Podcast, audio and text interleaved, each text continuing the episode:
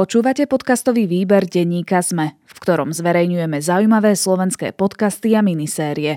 V nasledujúcich minútach budete počuť dejepisný podcast Tak bolo, ktorý vás príbehovou formou prevedie cez kľúčové udalosti histórie.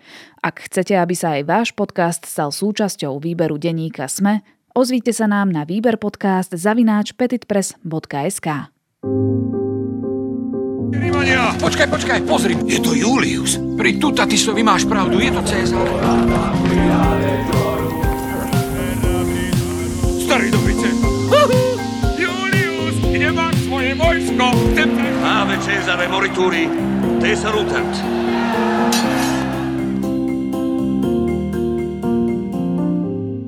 Dobrý deň, vítajte v dejepisnom podcaste Tak bolo, kde cez fiktívne príbehy ľudí ukazujeme jednotlivé kapitoly z dejepisu a teda snažíme sa ukázať študentom a študentkám, ako asi vyzerali vtedy domácnosti alebo životy jednotlivých ľudí. Pri mikrofóne mám opäť historika a dejepisára Juraja Jeleňa. Vítaj. Dobrý deň. Dnes budeme rozoberať zaujímavú tému opäť. Ja to vždycky na začiatku poviem. Ale toto je podľa mňa naozaj jedna z top tém, ktorá vládne dejepisu a histórii už stáročia a je to antický Rím. Áno. A ja to zase klasicky zúžim, že to nazveme kríza Rímskej republiky, respektíve obdobie občianskych vojen v Ríme. To znamená, že nejaké, povedzme, druhá polovica prvého storočia a hlavne prvé storočie pred našim letopočtom, takže budeme rozprávať o nejakých rokoch, takže pôjdu dole. Nebudeme z toho prekvapení, pretože pred našim letopočtom to ide smerom k nule. A vieš, že kríza Rímskej republiky vôbec nie je tak sexy, ako by ste mohol predať. Budeme sa rozprávať o Cezarovi a Kleopatre a ich zakázanej láske. Absolutne zakázané, do toho vstupuje tretí muž, Marcus Antonius a podobne. Áno, bude aj táto dejová línia, tam bude určite zachovaná, ale predtým si musíme povedať samozrejme nejaké veci, ktoré tomu predchádzali, tomu tejto zakázanej láske. Trošku to musíš vedieť predať, vieš. No a ešte sme sa zabudli pochváliť, že máme stále viac a viac poslucháčov, to nás teší. Áno, celkom sme narastli, to sa nás veľmi teší. Jerinko, ty sleduješ štatistiky veľmi pozorne? Sledujem, každý deň si to zapnem, každý deň si to updatenem a zistím, že koľko ľudí to denne počúvalo. Tak to máš smutný život. Niekedy zabudnem, cez víkend väčšinou zabudnem, tam sa nám to potom zdvojnásobí, ja som nadšený, že za 2 dní, ja nevedomím si, že je to jeden deň, ale je to celkom fajn, naozaj len tak ďalej a tešíme sa za každú novú dušu sa tešíme. Do našich hrnčekov. Tak. Áno, teraz ma upozornili kolegovia v práci, že to počúvali. Áno, tešili sa. Dobre, stačí sme toľko, už máme veľa. Poďme teda na tom. Začneme niekedy okolo roku 750 pred našim letopočtom. Začneme tým, teda ako vôbec z Ríma, z nejakej malej dedinky, usadlosti sa stal mestský štát. Dobre, tak Rím vznikne v roku 753 a podľa takého bajného roku, takže... V čom je bajný? Okrem toho, že sú to prvo číslo. Rímski historici už počas existencie samotného Ríma si vybrali tento rok ako taký rok, kedy mal bajný Romulus založiť mesto, ale teda pravdepodobne bolo to v nejakom tom 8. storočí spojením nejakých pastierských osád. Vzniklo mesto na 7 kopcoch, na rieke Tiber samozrejme.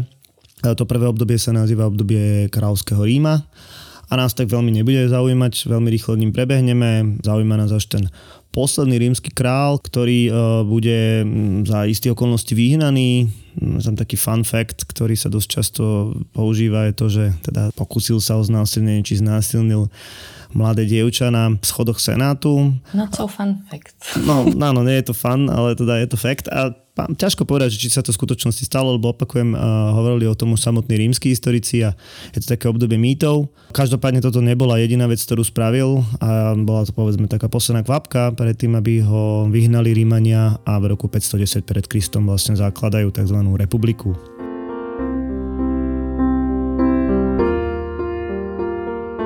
V 12. október, druhý konzulát Marka Tremula a Cornelia Arviny, teda rok 288 pred naším letopočtom. Denník Vestálky Flávie.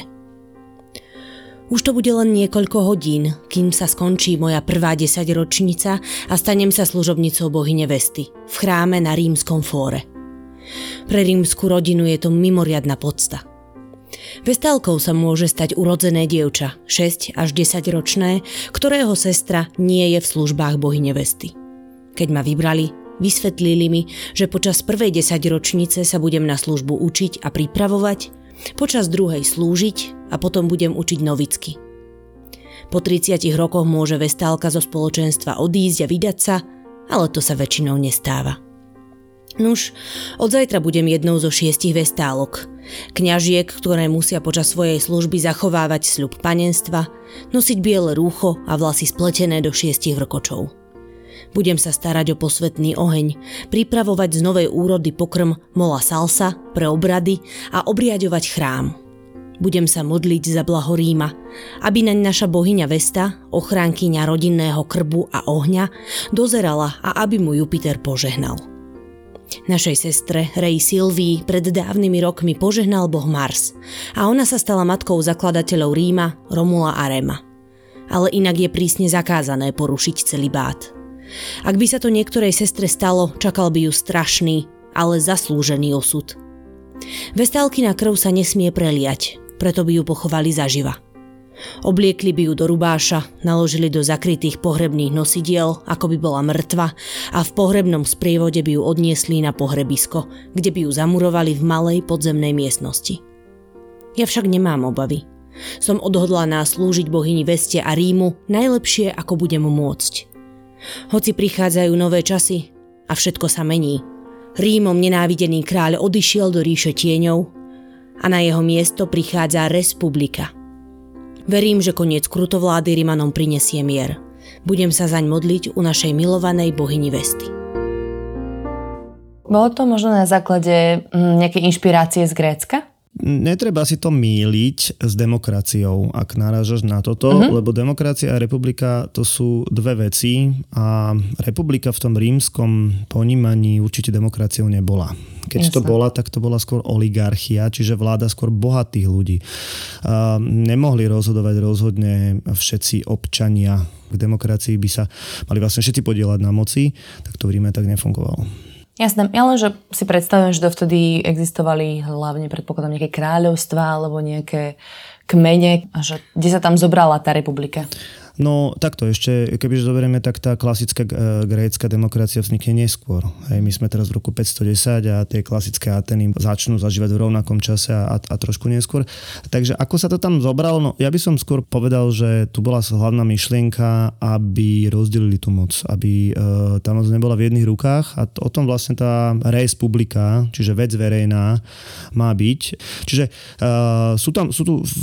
existujú tu nejaké inštitúcie, ktoré navzájom sa kontrolujú a spolupracujú a v istom momente teda sa to niekde zadrhne. Máme tu nejaký senát. To je pomerne stará inštitúcia, ktorá fungovala už za kráľovstva. V podstate je to akási zákonodárna moc. Uh-huh. A potom tu máme tzv. Magistrát. Keď poviem, že výkonná moc, asi to teda nie je úplne sexy, tak poviem, že to je skôr vláda zložená z volených úradníkov. Najvýznamnejší dvaja sú tzv. konzuli. Tí boli veľmi ultra dôležití. Naschvál boli dvaja a boli volení raz ročne, aby sa tá moc teda rozdelila. A teraz by bolo asi vhodné povedať to, že v čase vojny mali možnosť zvoliť si tzv. Diktátora na pol roka. A on mal takú tú rozhodovaciu právomoc. A okrem toho, okrem konzulov, ktorí teda mimochodom museli súhlasiť jeden s druhým, a existovalo ďalších niekoľko volených úradov, cenzori, kvestori, kurilskí edilovia alebo edilovia, prétori a podobne, a ktorí takisto mali rôzne funkcie. Tí edilovia sú takí špecifickí, pretože veľa edilov sa v budúcnosti stane konzulmi. A oni totiž to organizovali hry alebo zásobovali hry mobilím a starali sa o dláženie ulic, o chrámy, o stoky, o vlastne kanály, fontány, mali naozaj veľkú škálu funkcií a to z nich robilo celkom schopných aj v očiach rímskeho ľudu.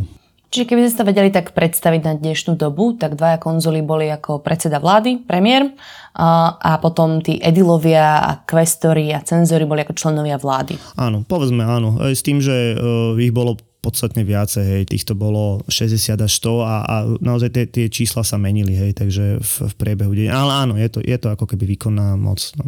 Jasné. Ty si mi spomínala, že všetci to robili, dá sa povedať, za dobré slovo, bolo to neplatené funkcie. Áno, od štátu nedostávali nič, naopak očakávalo sa, že vlastne vlastné peniaze do toho dajú. Tým pádom aj tí, ktorí sa uchádzali o zvolenie, pochádzali z bohatých rodín a naozaj sa očakávalo, že vložia vlastný majetok do toho. Konzuli boli väčšinou vojenskí velitelia, ktorí najmä teda v čase útoku získavali nové územia pre Rím a tým pádom samozrejme získavali aj slávu. V podstate platilo, že nemôžete byť zvolený dvakrát, ale v čase chaosu, a to práve v tom čase chaosu, o ktorom budeme rozprávať, budú zvolení niektorí aj 7-krát. Takže ako keby tie úzusy budú častokrát porušované. Jasné. Čiže boli to len bohatí ľudia, teda sa rozdelili celé to spoločenstvo do takých dvoch kast, delili sa podľa pôvodu do spoločenských tried a tí bohatí boli patriciovia, a tí, ktorí nepochádzali z Ríma a teda boli väčšinou z chudobnejších vrstiev, sa volali plebejci. Tak. Aký mali vzťah medzi sebou tieto dve triedy?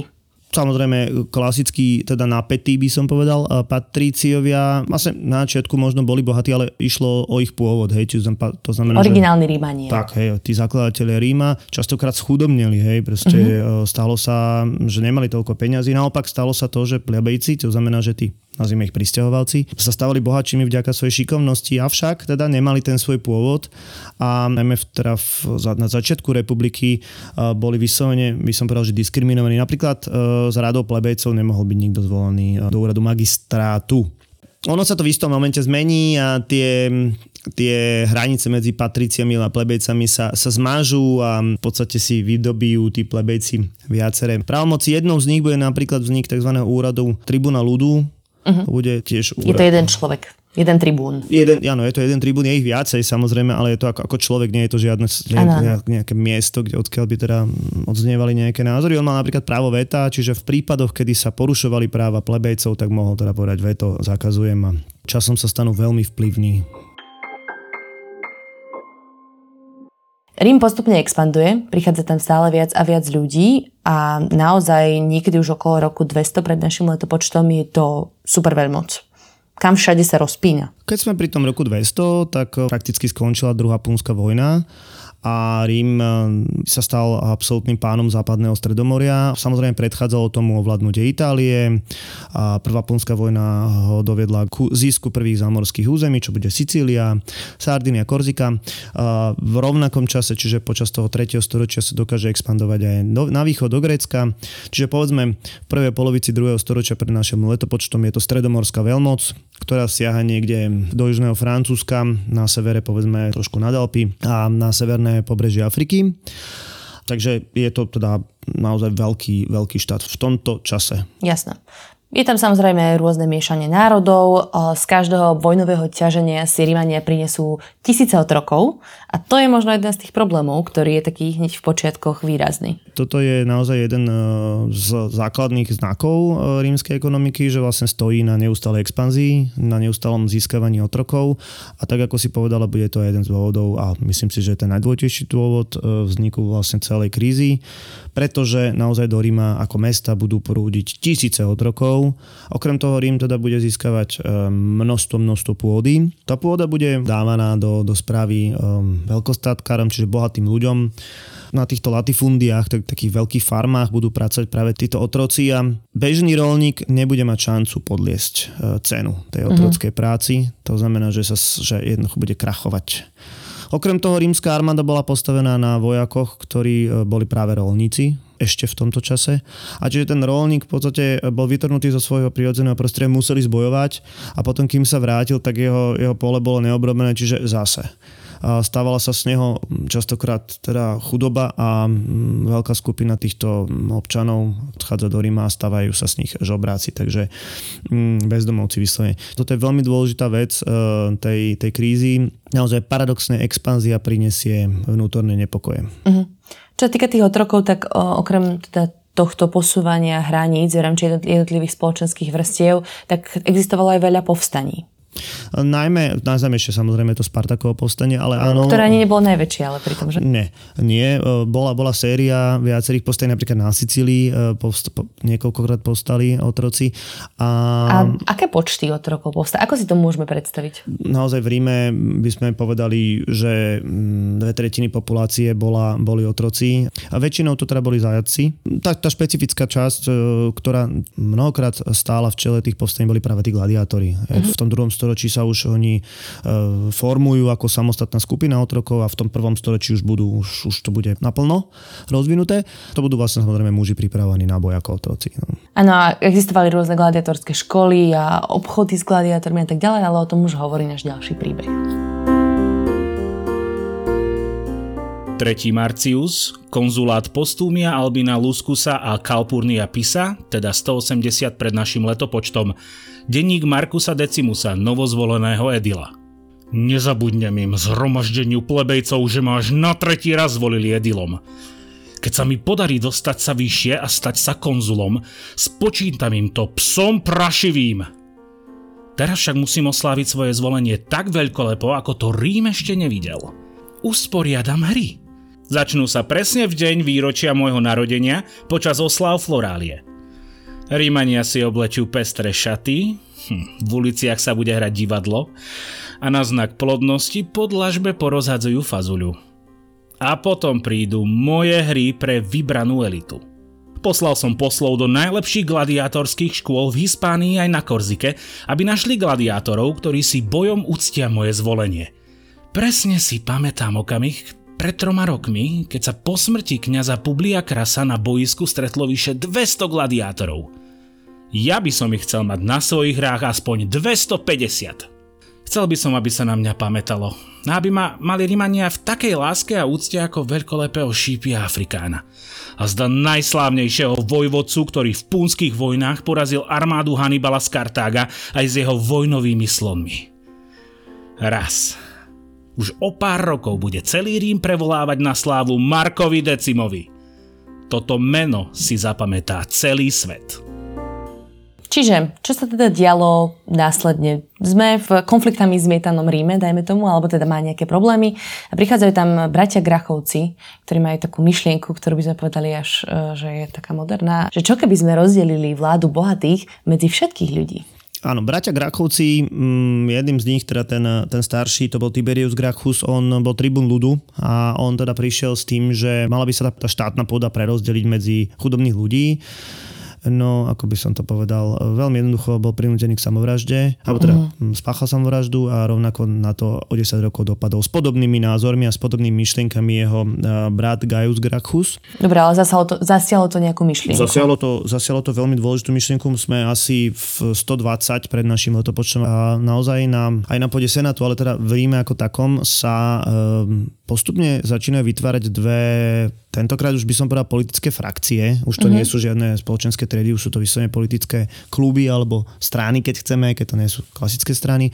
Sú to optimáti, ich prívrženci boli samozrejme z bohatých, povedal by som aristokratických rodín a povedal by som, že to boli veľmi konzervatívni ľudia, čiže antireforma a proti reformám. Tým to vyhovovalo, ako to je nastavené. Mali otrokov, mali majetky. Áno, a boli za to, aby sa tá ríša, aby si tá štátna pôda samozrejme udržala v ich rukách. Na druhej strane budú stať populári, to je akási ľudová strana populári, hej, čiže je ich veľa, povedzme ich bude ich časom viacej. A oni budú samozrejme proreformní, budú za to napríklad, aby sa tá pôda prerozdelila. Samozrejme obe strany časom získajú nejakých vodcov. Jedným z nich je teda Gaius Marius, ten bol z radou populárov. Gaius Marius bol vojak, ktorý bol veľmi populárny. Aj preto bol šéfom populárov. Hej. A on bol najmä preto, lebo urobil jednu zásadnú reformu armády. Alebo tých reform bolo niekoľko, aby som bol presnejší, ale teda išlo o to, že vznikla profesionálna armáda. Už neboli povolávaní roľníci, ale vlastne vojaci dostali žolt. Tým pádom tá skupina bezemkov dostala možnosť bojovať za Rím. Pričom o žolde rozhodoval dôstojník, respektíve generál. Čiže zrazu sa armáda stala verná tomu svojmu veliacemu generálovi, či tomu veliteľovi. A a už nie republike. A v následujúcom storočí to bude mať fatálne následky, pretože naozaj tie armády budú počúvať toho konkrétneho vojaka, napríklad Gaja Mária, či neskôr Cezara alebo Marka Antonia. No a bol tam taký doplnok, keď boli vojaci vo výslužbe, tak mohli dostať pôdu. Bolo to 16 rokov. No, s tým, že málo kto sa dožil 16 rokov vo vojenskej službe, hej.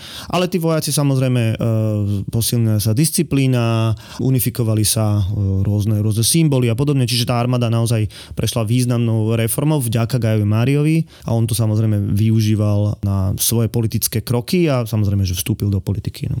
Áno, za optimátov sa postupne dostal tiež do politiky Lucius Sulla, tiež vojenský veliteľ. No a potom sa stala v Ríme taká vec, že Sulla išiel do boja, odišiel ťažiť do Grécka, myslím, že alebo niekde ďalej. Do Ázie, tak. A tým pádom sa dostali populári k moci, čo sa dialo potom. Áno, toto je práve už naozaj o obdobie tých občianskych vojen, veľmi krvavé, totižto Gaius Marius ovládne totálne mesto prostredníctvom lúzy, vypliení Ostiu, to je rímsky prístav, a vyvraždí viacerých optimátov, vyplení paláce a zavedie proste krutovládu, ak to tak môžem povedať. Sulla, vrácajúce sa z Ázie, vybojuje niekoľko bitiek a prekročí takú mýtickú hranicu Ríma a vstúpi, alebo teda je nútený prísť armádou do Ríma, čo je bezprecedentný ťah, aj keď on to už raz v živote spravil. Výženie populárov s tým, že Gaius Marius je mŕtvý, Sulla už tohto hlavného nepriateľa nemusí likvidovať, ale čo zavedie tzv. Proskripcie. Proskripcie sú zoznamy vyslovene nepohodlných, respektíve populárov, ktorí ste mohli beztrestne zabiť. Ich majetok bol skonfiškovaný, dokonca to boli lovci ľudí za istú a pomerne slušnú finančnú odmenu, keď ste teda zabili tohto populára, človeka, ktorý sa nachádzal na tom zozname, tak a ste dostali odmenu a na fóre boli ukázané hlavy odseknuté týchto populárov, aby Sulla jasne demonstroval proste svoju silu a nechal sa, alebo teda bol zvolený diktátorom, napriek tomu, že de facto vojna nebola. Tým pádom úplne zjednodušene povedané obišiel celú rímsku ústavu, republikánsku ústavu a vládol ako diktátor, urobil viaceré reformy. No lenže potom sa z ničoho nič stiahol, položil úrad diktátora a o pár rokov na to v podstate mimo Ríma zomrel. 7. majus, konzulát Tulia Decula a Cornelia Dolabella, teda rok 81 pred našim letopočtom. Denník Paula Ektória, bohatého Rímana, ktorého prenasledujú pre jeho pôvod i bohatstvo. Som na úteku z Ríma a som jedným z mála, pri ktorom bohovia stáli. Krv tečie rímskymi ulicami, vlieva sa do sídiel a palácov spolu s prúdom lúzy, ktorá zdvihla ruku na staré rody. A kde táto krv pramení? Nož na fóre, kde nechal Sulla vyvesiť svoje listiny proskribovaných. Nositeľ ktoréhokoľvek mena na zozname je v nebezpečenstve. Ktokoľvek ho môže beztrestne zniesť zo sveta a dostane za neho 12 000 denárov. Aj moje meno je na zozname, no vďaka Jupiterovi som sa o tom dozvedel včas a stihol som utiec z mesta. Pomohli mi priatelia aj to, že sa poznám s Gajom, veliteľom stráži na hradbách. Preč? Neexistuje žiadne miesto, kde by sa dalo skryť alebo kam v okolí by sa dalo utiecť. Ľudia hľadali ochranu v krámoch, ale boli z nich vyvlečení a zavraždení. Počas chvatného odchodu som sa dozvedel, že na zoznamoch neboli len Sullovi nepriatelia, ale aj bohatí Rímania, ktorých majetok skonfiškujú a naplňaním štátnu pokladnicu. Ani synovia a vnúci nezostali bez poškvrny. Bolo im zakázané pôsobenie vo verejných úradoch a celé urodzené rodiny boli vylúčené z politického života. A čo sa stalo s Máriom, ktorý kedysi stál na čele populárov a sám Sullu učil, ako viesť armádu?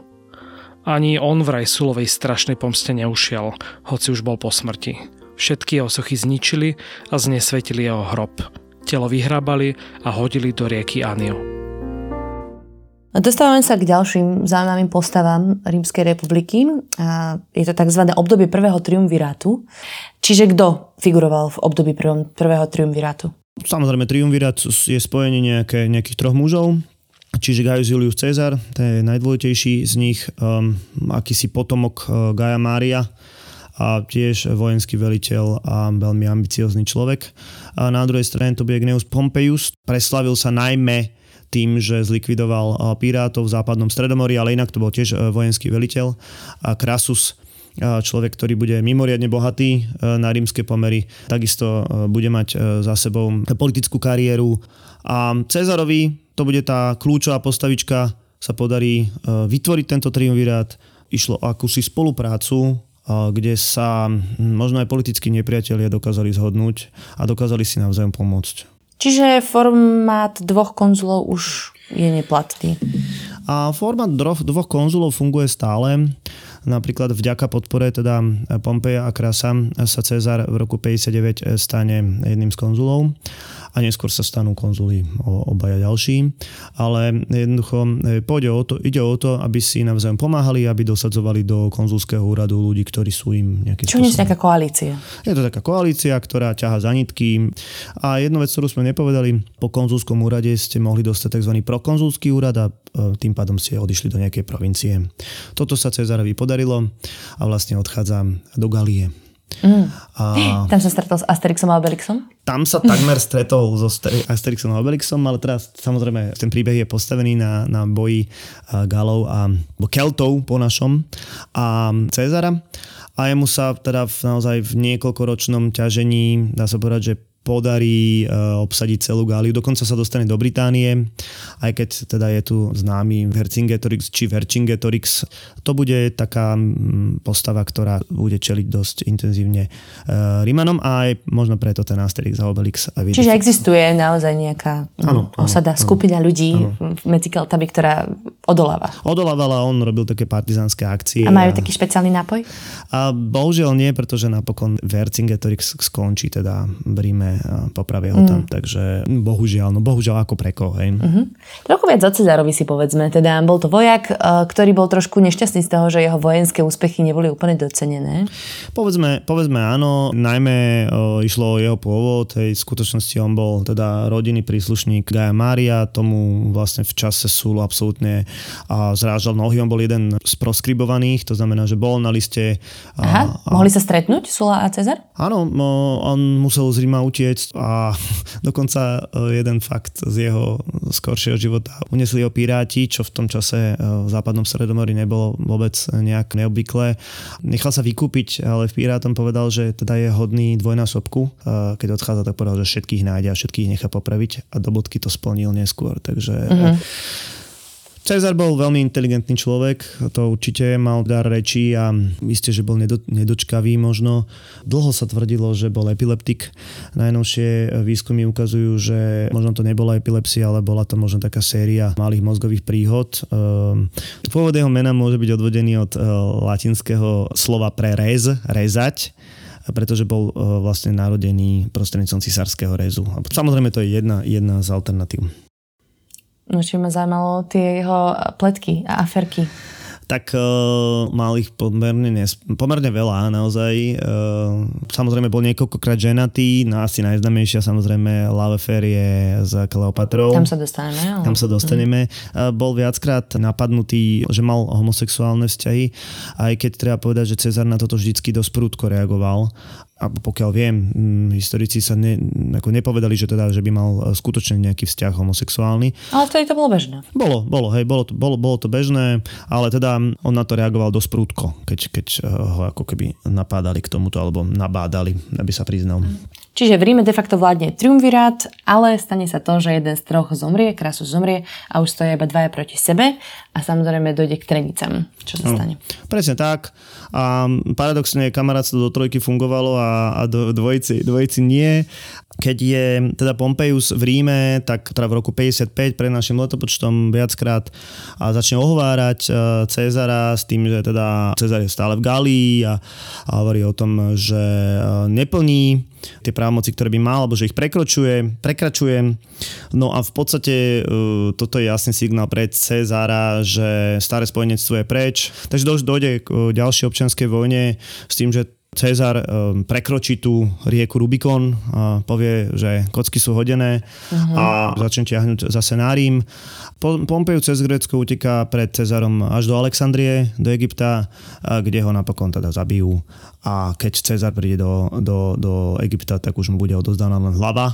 No ale Cezar vstupuje do Egypta, kde v tom čase prebiehajú vtedy dynastické spory medzi Kleopatrou a jej bratom a Cezar sa do toho chtiac nechtiac nejakým spôsobom zamontuje. Tam je tá scéna s tým kobercom, hej, kedy sa Kleopatra a vlastne dostane na oči prvýkrát. Možno. A to je teda overené, že Kleopatru priniesli v koberci. Či to bol koberec, ťažko povedať, ale teda Kleopatra bola majsterka týchto antré. Uh-huh. A pravdepodobne to bola pravda. No, viacerí rímski historici túto správu prinášajú. Ale nám sa vysvetlili, teda jej brat bol egyptský faraón Ptolemaios. 13. Áno, ona bola jeho sestra, ale vlastne sa chcela dostať k moci. Áno, ona bola dieťaťom incestným, to znamená, že... No, tak a tvrdila, že je dcera Isis, tak bohyne. Častokrát sa vydávala za bohyňu, ale takto by sme povedali, že to patrilo k tým jej nástupom. Mimochodom, možno vôbec nebola taká pekná, ale pravdepodobne naozaj bola veľmi inteligentná a mala veľmi široké vzdelanie v jazykoch, v kultúre, v filozofii, takže možno ho tým viacej opantala. Uh-huh. Každopádne teda bude s ňou mať dieťa Cezariona alebo Kaisarion a príde do Ríma, kde bude mať naozaj všetku moc v rukách. Vyhlási sa za diktátora? Dostane štatút doživotného diktátora a bude mať veľké množstvo rôznych titulov. Doslova on bude stať mimo zákon. Uh-huh. Samozrejme tú popularitu získaval najmä aj organizovaním hier, aj napríklad on zaviedol zákon, ktorý zlikvidoval 1/4 všetkých dlhov. Uh-huh. Tak si zober, že ako ľudia museli na neho pozerať, ste jeho popularita išla. Bol populár. Tak mal v predkoch populárov. Takže mal populistické myšlienky. Mohol napríklad nosiť purpur, to bola farba rímskych kráľov, to bola ako útravec. Takisto je častokrát zobrazovaný s tým vavrínovým vencom. Mm-hmm. Aj to bol vlastne čest, ktorú mohol mať len on. Častokrát sa hovorí, že si tým vlastne zakrýval lisiny alebo preto. Jeho narodenie bolo oslavované ako štátny sviatok. A už za jeho života bol vlastne premenovaný 1 mesiac v roku. Hej. A samotný Cezar urobil mnoho rôznych reforiem. Okrem toho, že začal s prestavbou Ríma, tak zaviedol juliánsky kalendár, mm-hmm. ktorý teda bol používaný dlhodobo a na niektorých miestach používaný dodnes. A keď teda tým reformám sa nevenoval nejak dlho, koncom tohto obdobia bol viackrát napadnutý za to, že chce nastaviť kráľovstvo. Toto všetko robilo populárnym u bežného ľudu, ale ako si už spomenul, asi čím ďalej tým viacej nahnevalo ľudí, ktorí fandili republike, pretože sa zdalo, že naozaj chce ako keby znovu zaviesť kráľovstvo a moc jedného muža. Do toho mu nepridávalo ani to, že Kleopatra sa objavila v Ríme a odhalila miestnej verejnosti, že majú spolu syna. Takže do čoho to potom vyústilo? No, toto bolo vyslovene škandalozné, pretože oni sa tým vôbec netajili a naozaj vznikla tu obava, že spojenie vlastne egyptskej faraónky a rímskeho veliteľa môže dojsť k tomu, že by proste prišiel nejaký král, ako ten Cezarion, že by bol král zvolený.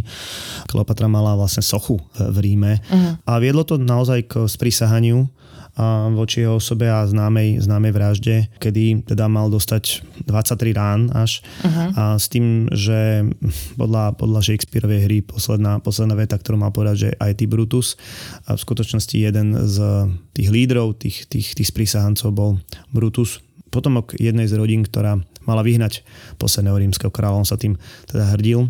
Takže Cezara zavraždili, vybehli títo vrahovia na rímske fórum, ukazujúc zakrvavené ruky a mysleli si, že zachránili republiku.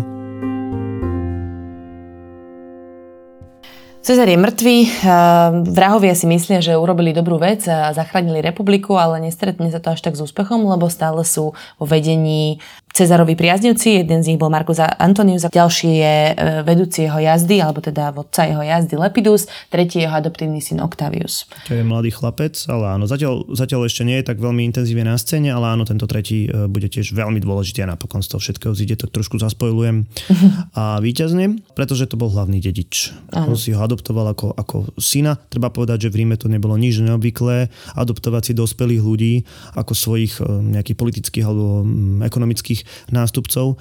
Takže áno. No a teda títo traja chceli zachrániť Cezarovú česť a predpokladám aj sami seba. A otvorili Cezarovú záveď, ktorá hovorila, to, že sa celý jeho majetok rozdelí medzi ľudí. To zase sa ukázal ako populár. Áno, časť jeho majetku bolo vyslovene, každý rímsky občan dostal časť jeho majetku, takže to bolo ako ultrapopulárne a jeho zakrvavené rucho bolo v skutočnosti ukazované na rímskom fóre a na mieste, kde bol teraz za obrovských pomp spálené jeho telo, čiže ako počas pohrebu vyrastol chrám, takže prakticky okamžite bol označený za boha a celé sa to v podstate otočilo voči tým vrahom, aj keď teraz samozrejme bude to trvať niekoľko mesiacov až rokov. A vznikne teda druhý triumvirát. Z tých troch pánov, ktorých som už spomínala. Octavius, Marcus Antonius a Lepidus, a oni vlastnou spoluprácou naozaj dolapia a potrestajú Bruta a ďalších týchto sprísahancov. No a potom sa začne scenár ako cez kopírak. V podstate áno, len s tým rozdielom, že Lepidus nezomrie, ale Octavius najskôr odstaví Lepida a neskôr vlastne prinúti k vojne Marca Antonia, ktorý medzičasom žije s Kleopatrou a vychovávajú Cezarovho syna a ďalšie svoje deti. A mimochodom mali taký vlastný pijanský klub. Naozaj dosť holdovali alkoholu a dosť holdovali. Takže Kleopatra a Marcus Antonius? Áno, oni mali taký zvláštny, akože evidentne tam bola aj láska, ale samozrejme navzájom boli závislí jeden na druhom, pretože Marcus Antonius ju potreboval kvôli egyptským zásobám obilia a vôbec egyptskej síle. Naopak vlastne Kleopatra vedela, že bez Marca Antonia nemá šancu sa udržať pri moci. Samozrejme obidvom to napokon prinieslo smrť, pretože Octavius bol ešte o level inteligentnejší ako Gaius Julius Caesar, podľa môjho názoru. Teda najskôr odstaví Lepida a potom teda v bitke pri Aktiu a porazí egyptskú flotilu a Marcus Antonius teda spácha samovraždu spoločne s Kleopatrou. Podľa legendy teda sa ona má nechať uštipnúť kobrou, aj keď ťažko povedať, ako to v skutočnosti bolo. No a Octavius sa vracia do Ríma v podstate ako neobmedzený pán. Uvedomuje si, že nemôže urobiť to, čo jeho adoptívny otec, že jednoducho nemôže tak okato riešiť veci. Nechá republiku fungovať, ale to zdanie, respektíve ten senát a vôbec celý rímsky ľud mu bude absolútne ležať pri nohách a odhlasuje mu niekoľko titulov, medzi nimi najdôležitejší Augustus, čo znamená vznešený, a tým pádom sa v podstate z Octaviana stáva prvý cisár. A začína obdobie, zlaté obdobie, kedy po dlhých rokoch občianskych vojen nastolený mier, ďalej najbližších 40 rokov, aj z hľadiska expanzie rímskej, aj z hľadiska budovania tradičného náboženstva, organizácie hier a podobne. Čiže demokracia sa neosvedčila? Nie demokracia, ale republika, ešte raz opakujem. Neosvedčila sa vďaka tomu, že sa naozaj nereformovala. Ona ale de facto ostáva na papieri stále. Čiže viaceré úrady fungujú až do v podstate cisára Diokleciana, to sme v 3. storočí nášho letopočtu. Ale tento systém, ktorý urobil Augustus, sa volal, že principát, a je to naoko fungovanie starej republikánskej inštitúcie, ale v skutočnosti je to moc jedného... Jedného muža. Muža, cisára, hej. Pre ňa to bolo dosť jednoduché. Zoberme si, že Cezar bol boh, on bol jeho syn. Jasné. Kedy sa začal vlastne používať to pomenovanie cisár, ktoré vzniklo zo slova Cezar? Bolo to už niečo? Každý rímsky cisár si bude, alebo teda väčšina rímskych cisárov si bude vkladať do mena Cezar, aby sa vlastne označili, že sú jeho nasledovníkmi, ale myslím, takéto slovičko klasické cisár príde až v stredoveku. Dajme si na záver, ako vždy, pekné popkultúrne odporúčanie. Ja by som začala mojim najobľúbenejším filmom Kleopatra, ale nie tá z Liz Taylor, ale taká Kleopatra, to bol, myslím, že trojdielný film a bolo to z roku 1999. A to je podľa mňa, že strašne super, to je, plne sa to milovala ten film. No, ja sa vrátim k tomu tej klasike z toho roku 1963. Fun fact je ten, že je to najdrahší film, vlastne, ktorý vznikol vo vlastnej dobe. To znamená, že na ňom takmer skrachovalo celé štúdio. Ale podľa mňa, keď si niekto predstaví Kleopatru, tak si predstaví Liz Taylor. Ako v mojich očiach určite. A podľa mňa ten film je naozaj veľmi výpravný a dá sa pozerať. A dnes je viacero netflixovských dokumentov na tému Rím a veľmi veľa kníh v poslednej dobe vychádza o rímskej spoločnosti, ktoré sú super, že rímska kuchárka, jeden deň, tá knižka sa volá, že 24 hodín v starovekom Ríme, alebo napríklad, že Rím tuším v roku 300 a je to turistický sprievodca a vlastne vtedajším Rímom. To sú všetko veci, ktoré sa samozrejme zaoberajú z pohľadu nejakého bežného človeka. Keď naši poslucháči majú záujem si takúto nejakú vec prečítať, tak je to hrozne super, lebo zistíte, že tí Rímania boli veľmi, veľmi popredu. A čo sa týka samotného Cezara, mne sa asi najviac páči taká knižka Gaius Julius Cezar, Demokratický diktátor. A to je taký celkom komplexný, naozaj veľmi moderný pohľad od autora, ktorý sa volá Luciano. Ako samozrejme Cezar má viacero životopisov a tento z toho posledného obdobia sa im páči asi najviac. No. A samozrejme na okolí je pomerne dosť veľa rímskych pamiatok, takže od Brajsovskej Gerulaty spolu teraz s Komárňanskou Ižou, ktorá sa stala nedávno, teda padla do UNESCO. Uh-huh. Až ku Carnuntu, tuto nedaleko Bratislavy, kde sa môžete proste poprechádzať po skutočnom rímskom meste. Naozaj si myslím, že keď človek chce, tak sa k tým rímskym veciam dostane. A samozrejme veľký zážitok je vycestovať do Ríma. Tak to a pozrieť si Fórum Románum. To je úplná topka, to je pravda. Hej. A ešte Asterix a Obelix. Asterix a Obelix, ale ten pôvodný komiks je super. Ak si dobre pamätám, tak Asterix a Obelix je vlastne taká odpoveď na vlastne americkú kultúru. A neviem, či to do tohto príbehu vôbec zapadá, ale je to v podstate akési oslovanie tej prafrancúzskej kultúry. Mm-hmm. A vlastne, hej, ako dvaja Galovia, jedna galská dedina čelí vlastne veľkému Gajovi. Hej, a samozrejme nejaký fiktívny nápoj, ale teda viacero vecí sú tam podľa mňa zachovaných. Hej, no to, že to potom, že sú tam vikingovia, tak to už teda je vážne zamotanie. Hej, a to už sme fakt trošku úplne v inom storočí. Akože vážne. Hej. Rozhodne v našom letopočte. No, áno, rozhodne. A ešte teda veľký výpravný film Gladiátor. Áno, on ten sa odohráva samozrejme v čase císarstva, kedy už veľa vecí fungovalo inak. No a samozrejme Gladiátor je síce skvelý príbeh, ale naozaj je tam pomerne dosť veľa takých chýb. Uh-huh. Tak možno Spartacus, aj to bol. No vidíš, na Spartaka sme úplne zabudli a Spartacus ako seriál je veľmi dobrý, keď on sa tam skôr samozrejme na tie medziľudské vzťahy zameriava. Ale áno, celkom dobrý. Ale veď to zaujíma aj nás, preto tu máme tie ľudské príbehy. Áno, a vlastne však nedávno bola aj teda remake toho Kubrickovho Spartaka. Uh-huh. To bol tiež taký blockbuster vo svojej dobe. Dobre, ponúkli sme podľa mňa široký diapazón popkultúrnych odkazov. Ďakujem pekne, Juraj. Opäť dnes vyčerpávajúco dlho. Dobre. No. Ďakujem ti pekne za dnešné rozprávanie o Rímskej republike, o triumvirátoch, o Cezarovi, o Kleopatre, bolo to veľmi zaujímavé.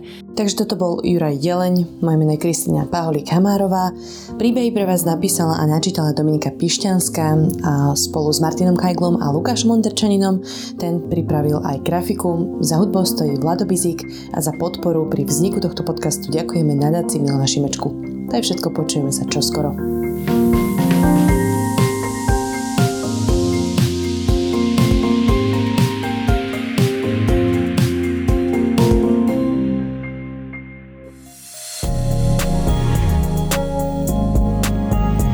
Som Janka Imrichová a zaujíma ma, ako funguje ženské telo. Prečo menštruácia bolí, za čo môžu hormóny, keď fungujú, aj keď nefungujú, ako je to s antikoncepciou a ako s vyšetreniami v tehotenstve. Každý útorok sa v Ginkaste, podcaste denníka SME, pýtam svojho stáleho hostia Petra Kaščáka, primára a prednostu gynekologicko-pôrodníckej kliniky v Trenčíne. Áno, rozoberieme aj priebeh pôrodu, či už toho prirodzeného alebo cisárskeho. Počúvajte nás vo vašej obľúbenej podcastovej aplikácii.